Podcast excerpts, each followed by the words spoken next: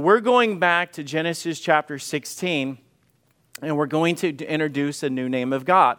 Not a new name, it's new to us, or maybe uh, for some people it's introduction of that. So um, we, we're still in the L. So it's uh, Elohim, El Shaddai, and now the name that we're going to study tonight is El Roi. Not El Roi like the boy from the Jetsons, okay? So that's a totally different El Roi. this is this is El Roi, E L R O I, El Roi. Who knows what that means? Well, you guys should all because you have an outline. God sees you, or the God who sees. I, I, had a great time. I think it was about three years ago, four years ago, I preached this on a Sunday morning. So some of this will sound familiar. So God wants us to learn His name, uh, but He does it through stories. He does it through circumstance. So, guys, the whole time today, all we're going to do is stop and pause and we're going to learn why God introduced himself, not just the fact of going through a list and bullet points, but the story behind the name. So we're going back to last week's lesson when we're talking about Abraham and Sarah. But I kind of skipped over this part because we were coming back to it. They, they were promised a child, yet they had no children. And I'm not going to go through all that again, but let's dive into this chapter 16, verse 1, where it all happened. Now, Sarai, because her name wasn't changed, Abram's wife, bare him no children, and she had a handmaid, an Egyptian, whose name was Hagar. Remember that they had this promise from God. So they're still waiting and they're waiting and waiting, and they're like, okay, we're getting past the point that this doesn't make sense. And when things get to the point where they don't make sense, what happens in our brains? We try to fix it, we doubt, we try to alter things another way. Now, if you guys remember the passage that we read last week, when they were saying, thinking that maybe God was going to do the promise through an error. And God said and clearly said, Abraham, it will not be through an error, but from thine own bowels. That he said that from your, from your own self, from your from you and your relationship. That's how, the way that it's going to happen. And Sarah said unto Abraham, Abram, Behold, now the Lord hath restrained me from bearing. She's like, well, wait a minute. Maybe, maybe God's doing this. Maybe it's not us. Maybe she's almost blaming God for this. I pray thee, go unto thy handmaid that it might be that I may be able to obtain children by her. And Abram hearkened to the voice of Sarah. Now I'm going to ask you guys, just straight up, was this God's plan? No, this was not God's plan. So God said very clearly that he was going to do this a certain way. Now, let me ask you guys, who is Hagar? Because the, to be honest, the whole El Roi name is wrapped around Hagar, who is a nobody, which is part of the reason why this is so special and so significant, because it's so unexpected that God unveils himself in such a special way through such an unexpected person. So, if I go back a little bit, back when Abraham was traveling through Egypt, he was worried that his wife was going to be taken or that they would kill him for his wife. Does anybody know why he was so worried about that? She was beautiful. And I, I don't know I, during that culture what they viewed as beautiful or whatever, but that she was, she was a beautiful woman. And he said, if I go there and they, they see you and they say that, uh, that, that they want to take you to, to be one of their wives, they'll just kill me. So Abraham was kind of being a sissy. You know, he was entrusting God. So he said, You know what? Let's just change the rules a little bit. Let's just say that you are my sister. So they go through there. Guess who falls in love with Sarah? It ends up being Pharaoh. Pharaoh says, Man, she's beautiful. Who is this? Oh, this is my sister. He goes, Great. You're going to be my wife. And then he takes her to be his wife. So his plan kind of backfired on him. So now of course, God had a promise that wasn't God's plan. God steps in, God knows what's going on, and God curses him. And we're not going to have time to go into all that. God curses them. and Bad things begin to happen. He comes back and says, What's going on? He said, Here's the truth. That's actually my wife. He said, Make this curse come from me. So, of course, God straightens it out, and God, he turns around, and Pharaoh says, I'm going to give you possessions. I'm going to give you blessings. I, I just want to make this right. I never meant for this to happen. One of the things that he did during that time was give them a handmaid, Hagar. Can I just pause for a minute? What, what, how do you feel emotionally speaking if you are just a pawn, a tool, a token to be flipped into the equation because of the fact is the Pharaoh made a mistake and now you're nothing more than, than a slave? I want you guys to get into the mind of Hagar as you're doing this. It's, it's not a matter of she was Sarah, she was Abraham, she had this promise upon her. she, she was deceived, she was, she was sold, she was, it was not a good situation. And so we get to this part where they go back to their homeland and now she is the servant. I'd imagine they probably got close to her. There's, there had to be a reason that they pointed her out in the situation. But you got to imagine how she felt betrayed. She felt neglected. She felt unwanted. She felt unimportant, unvalued. Um, so now she's living with God's people. And I, I, think there's so many lessons we could learn from this, but if you're, if you're with God's people, you should experience something different. There should, be, there should be something different. But let me tell you, when God's people get in the flesh and God's people end up being carnal, bad things come out of that situation for sure. A- Abraham now has his wife, which we just read, that Sarah comes up to him and says, Hey, you should go and just have a baby with my handmaid. Now, we could look at this from different perspectives, and it's weird because that's kind of twisted even in our culture today. But let me tell you, in their culture, that was normal. But that still doesn't mean that it's just because a culture does it, doesn't mean it's right. And, and, and especially when you've got a certain way of doing things and God had a plan for how He's going to deliver this child.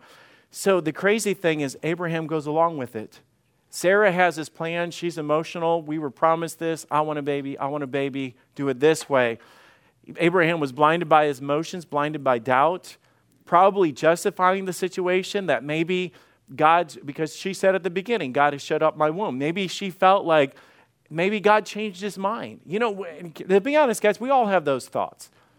We all have those things that go through our minds as we go through things.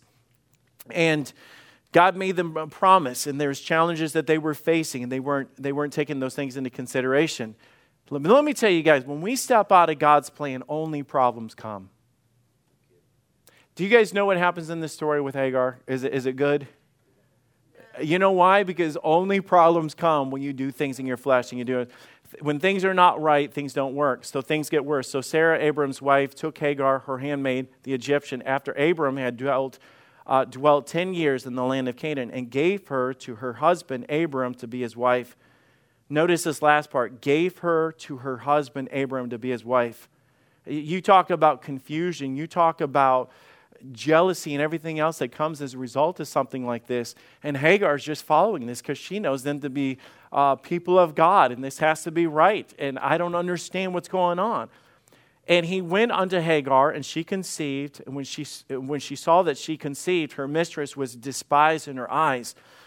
Does that, does that shock anybody in this room? So you're married, you're up in age, way up in age, these guys are. Sarah's there, insecure about herself, can't have the baby, whatever. And here's an 18, 25 year old girl. And now the Bible says that she was childbearing years. And all of a sudden, jealousy comes in. And the Bible literally says that, that Hagar was despised. There, there was this jealousy that was happening because now she's walking around the house with this baby bump. She's talking, giggling with the other girls about, oh, I've, I've got a name for him, and I, I'm thinking this, and he's going to be so cute. And Sarah is just thinking, wait a minute, wait a minute. I'm the chosen one. I'm the one given the promise. I'm the one that waited. I, am the one that God said this to. What did I do wrong? I, all these emotions and feelings going through there, and she's, she's upset at her husband, she's upset at herself, she's upset with life. She now, and yet, this other girl that is a nobody is the one that got pregnant. Uh, verse 5 And Sarah said unto Abram, My wrong be upon thee I have given my maid into thy bosom. And, and, and when she saw that she had conceived, I was despised in her eyes. The Lord judged between me and thee. Now, what's weird is it was Sarah's idea, but she's blaming her husband. I'm not going into that at all. It's as far as I'm taking that. But all I can say this this probably never happens in today's culture, but it happened at some frequent coincidence in this passage. So but, anyways, moving on. It gets worse. Verse 6 And Abraham said to Sarah, Behold, thy maid is in thy hand. Do to her as it pleaseth thee. And when Sarah dealt heartily with her, she fled from her face. I, she already came from a place of rejected, sold, used, unseen, unwanted. And now she's in this place of God's people doing things that they ask thinking that they, they wanted a child. She's having a baby. You know what I'm saying? She's probably like, What did I do wrong? What did I do wrong? All I've done is serve you people, left my home, rejected my own people, and then I get this? It doesn't make sense. Does it make sense? And I think this is important because sometimes in life, there are things that happen to us that just don't make sense. It doesn't add up. What did I do wrong? I'm doing all the right steps. I'm only trying to please you. I'm trying to do the right thing. Now she's rejected by Abraham, she's rejected by Sarah. What kind of person goes to his wife in that situation? And to be honest, Abraham probably had no idea how to calm his wife down. And he probably threw up his hands and said, just, just do whatever you want. I don't care. I'm walking out of this. I mean, you guys read the passage. He said, Do with her what you want. And Sarah dealt heartily with her. I, am sure raised the task. She's pregnant. Go ahead and do the clothes. You better do that floor too. You better clean this up. All you do is drop the ball. He, she dealt hard to the point where she just runs away. Now, let me tell you guys, when life gets hard, you know what we want to do? Is just run away. I just want out. I can't handle this anymore. But you got to think, where would somebody like Hagar go? She's not even of their people. And if she runs back to her people, it's, it's not even like they care. Nobody runs to her side, nobody's there to help her. I just want you to get the mindset. Does this make sense? Now, you guys know where we're going with this. We're talking, we're not doing just a story on Abraham, Isaac, and Hagar and Sarah. We're not talking about just them. We're, we're talking about God showing up to be something to us that we need a name of God to where we can call out to him in these situations. So Abraham said unto her, Behold, I made, do with thy handmaid, and it displeased her. And when Sarah dealt heartily with her, she fled from her face. She runs.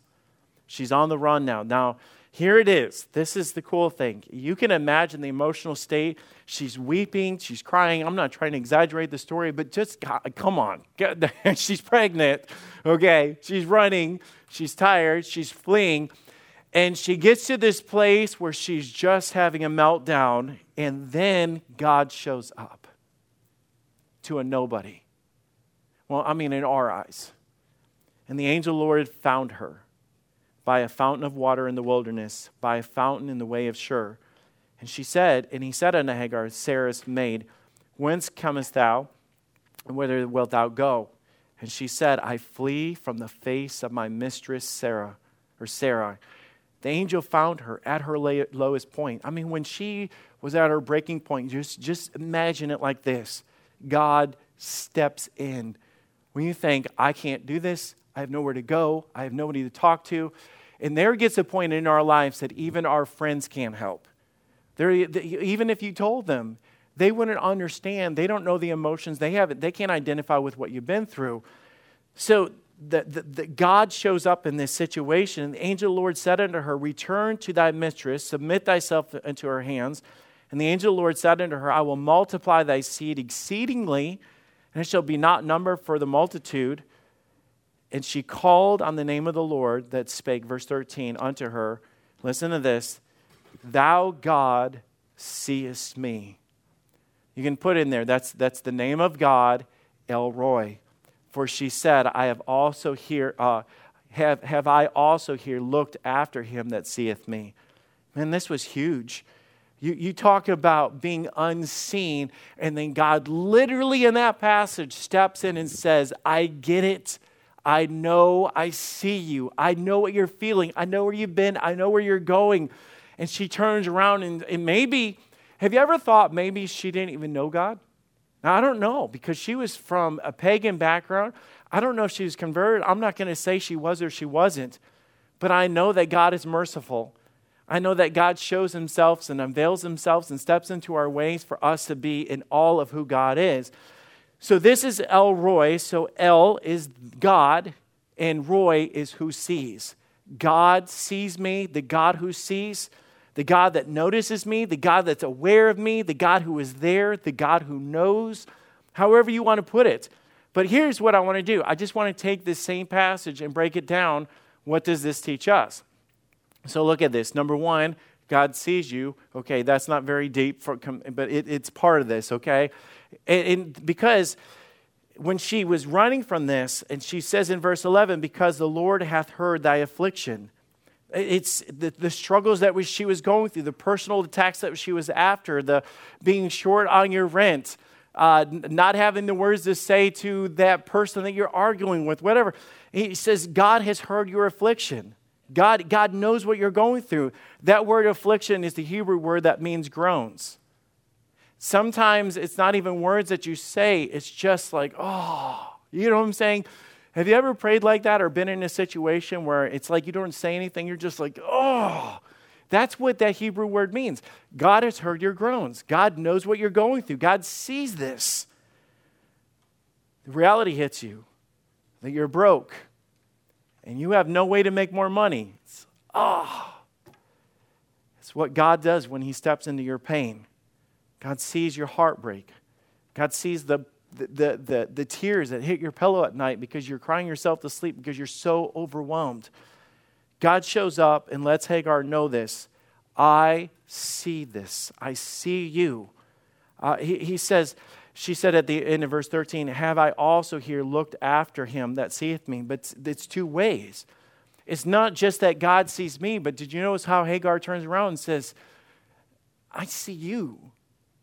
I, I think that this is powerful because I think it ties into a principle that has been a, a, a theme of mine for the last year on my heart and that is what it means to seek after God.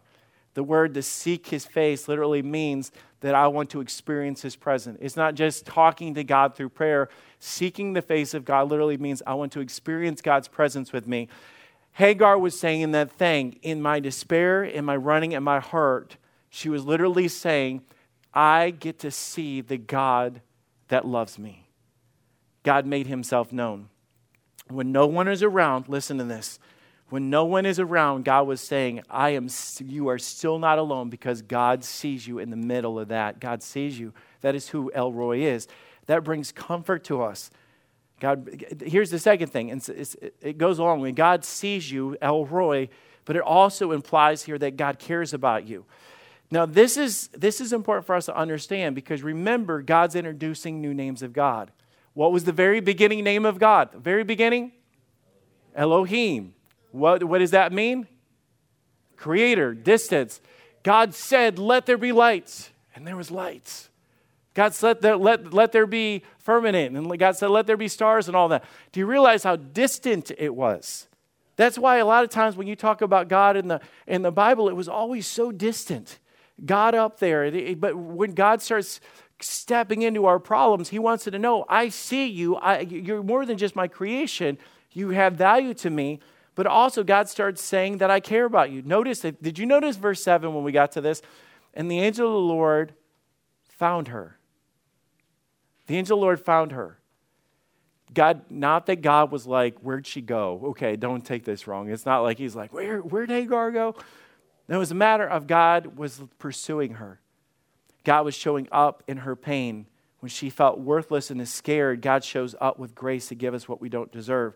But notice verse 7 also says, by the fountain in the way of Shur. Now, if you look at the fountain in the way of Shur, do you know where she was going? She was going back to her homeland.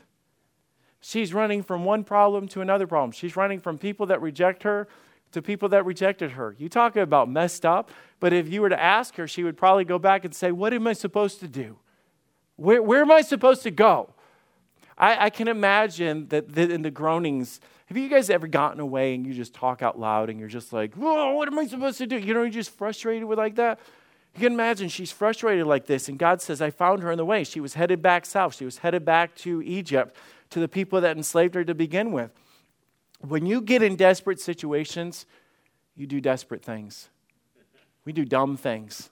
It's like, and, and you would ask and you would say, you know what? I was in a mental state that I didn't even know what to do. I was so overwhelmed. And he said to Hagar in verse 8, Sarah's maid, Whence comest thou, and whither wilt thou go? Now, again, did God not know? Of course, God knew. God was literally, in a sense like this, saying, Where'd you come from? It's like, Oh, I was with Sarah and my handmaid, and she misused me.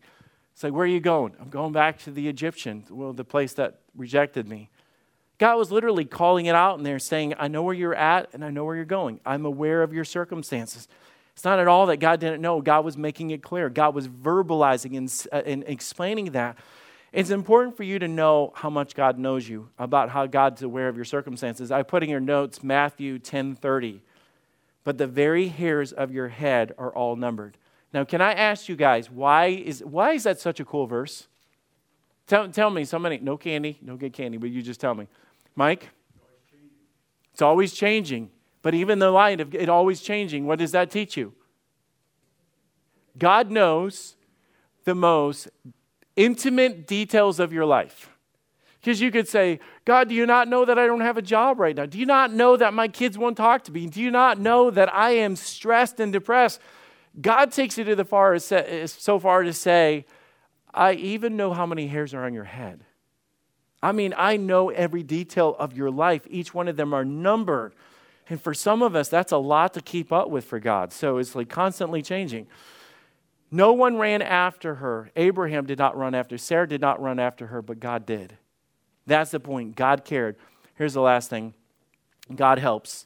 Now, notice the instruction. God didn't just say, I see you, you know, it wasn't just a matter of that. It wasn't just a matter of like, God cares. It's like, where are you going? Where you come from? What are you dealing with? But God had a plan for it. The El Roi that we have is not just God sees me, it's more that God cares about me. But take it a step further the God that sees me and cares about me is El Shaddai that can take care of my situation. But it's also a matter that God does step in to take care of my situation. The angel of the Lord said unto her, Return to thy mistress, submit thyself under her hands. You talk about getting some hard news. She's probably thinking, that's, um, yeah, that's the last thing I want to do. it's like, that is the absolute last thing I want to do. God was literally saying to her, I'm not done yet. I'm not done. And sometimes when we can't see the future, we need God to get behind us to push us to the next level of saying, I'm not done, I'm doing more. Not to run. Some of you guys in your marriage situation behind the scenes, and you're thinking it's done. God, God, the God that sees you is going to tell you, "I'm not done with that. Keep going." Same thing with parenting or whatever it is. Don't quit. That's what he was saying. Don't quit. Is it hard? Yes. But notice what else he says. And the angel of the Lord said unto her, What's the next two words? In verse 10, I will. Now that's powerful because we know in El Shaddai, that's what God said to him. God says to her, I will multiply thy seed exceedingly, that it shall not be numbered for the multitude. Man, we need to circle that in our Bibles. God will do what we did not think was possible. God can handle our situation. God sees our future. Isn't that cool in that passage? God told her, He says, I'm going to multiply thy seed. I'm, I'm going to make you a great nation. I'm, to a nobody. Guys, what would, what would, what do we call it when somebody receives something great that they didn't earn or deserve? It's grace. You talk about grace. We, we often, when we talk about grace, we see it in the New Testament all the time. But let me point to the Old Testament. She's a servant, a, a, a, somebody that grew up worshiping a pagan God, a nobody. And yet, in that, in that situation, God's saying, You can't see this Hagar because in her, her, in her darkest time, away from everybody, alone, God sees her. And then God says, Let me tell you something cool. I see way down the line. I see Ishmael. I see your future. I see what I'm going to do with you. God sees all these things. God is El Roi. God is the one that sees you. God is the one that cares about what he sees. And God is the one that helps you with what you see, with what he sees. Now this is cool. Verse 11, And the angel of the Lord said unto her, Behold, thou art with child, and shalt bear a son, and thou shalt call his name Ishmael, because the Lord hath heard thy affliction. So here's the word Ishmael means this God will hear. Do you know why that is so cool in that passage? Because now she's going to have this baby. She has this experience, okay? God sees me, El Roi. And now she's holding this baby. And the baby is a constant reminder God hears me. God hears me. God puts something in her life that is a reminder of the promise of God that I, I hear your groans, I hear your cries, and God blesses her in this way of a constant reminder of his presence. So let me give you some Old Testament, and this is, this is cool, just some passages. And one of them was actually this study of El Roi, is what inspired me to even talk about what we did with VBS Sunday with the kids. Um, For the eyes of the Lord run to and fro throughout the whole earth to show himself strong on the behalf of them whose heart is perfect towards him. For the eyes of the Lord run to and fro. You think, where is God? God does God see this? I, I preached a message on this um, a while back. I don't know how many of you were there, where I preached about faith and trusting God.